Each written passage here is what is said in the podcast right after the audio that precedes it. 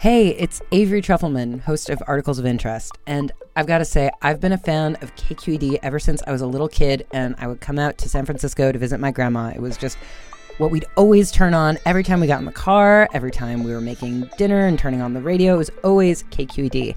And then over the years, I've become a massive fan of KQED podcasts because this is local reporting at its best. These are answers to questions you've always wanted to know, interviews with exciting, unusual voices, necessary journalism, all told with love and care and artistry. And did you know that a majority of KQED's funding actually comes from members? It's just people like you and me supporting the programs they love while also getting access to cool events, behind the scenes footage, and so much more. If you want to sign up and be a part of this amazing community, visit donate.kqed.org slash podcasts to become a member today. That's podcasts with an S.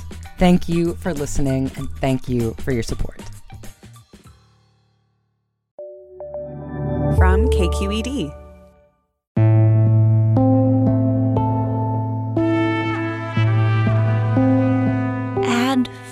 Fig, dad, mom, ATM.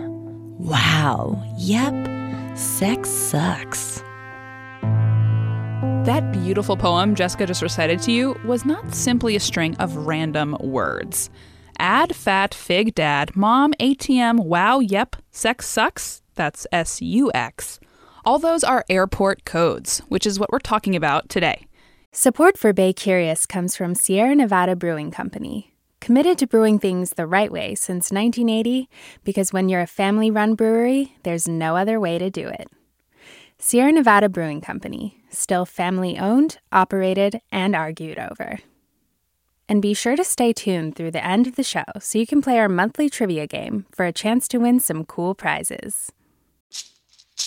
Hey, it's Glenn Washington from Snap Judgment. And if you love what you're hearing, and I know you love what you're hearing, please consider becoming a KQED member. Get special access to cool events, behind the scenes footage, and so much more. Plus, you'll sleep better at night knowing you did your part for the community you depend upon. It's in you. Please be in it. Visit donate.kqed.org slash podcasts to sign up now. That's podcast with an S. Thanks. You're listening to Bay Curious. I'm Olivia Allen Price. And this week's question comes from Ruth Suter. I live in Brisbane, California, and I'm currently at Washington Dulles Airport, where I just landed on a flight from San Francisco. Ruth flies in and out of the Bay Area a lot, which is why she has this question. Why is the San Francisco airport called SFO? Reporter Jessica Placzek. I think we all know where the SF comes from, but why the O? I called John Hill at the SFO Museum to find out. Who put the O in SFO? It's an interesting story, and it came from the three letter code distinctions that were established by the International Air Transport Association. Also called IATA. That group was formed in 1945. Before that, most airports were identified with two letters, copied from the National Weather Service. Most of it made sense. Los Angeles was LA, Portland, PD. But as aviation quickly advanced and more airports were established, two letter code sort of ran out of steam. They needed more options, so IATA required airports to have three letters instead of two.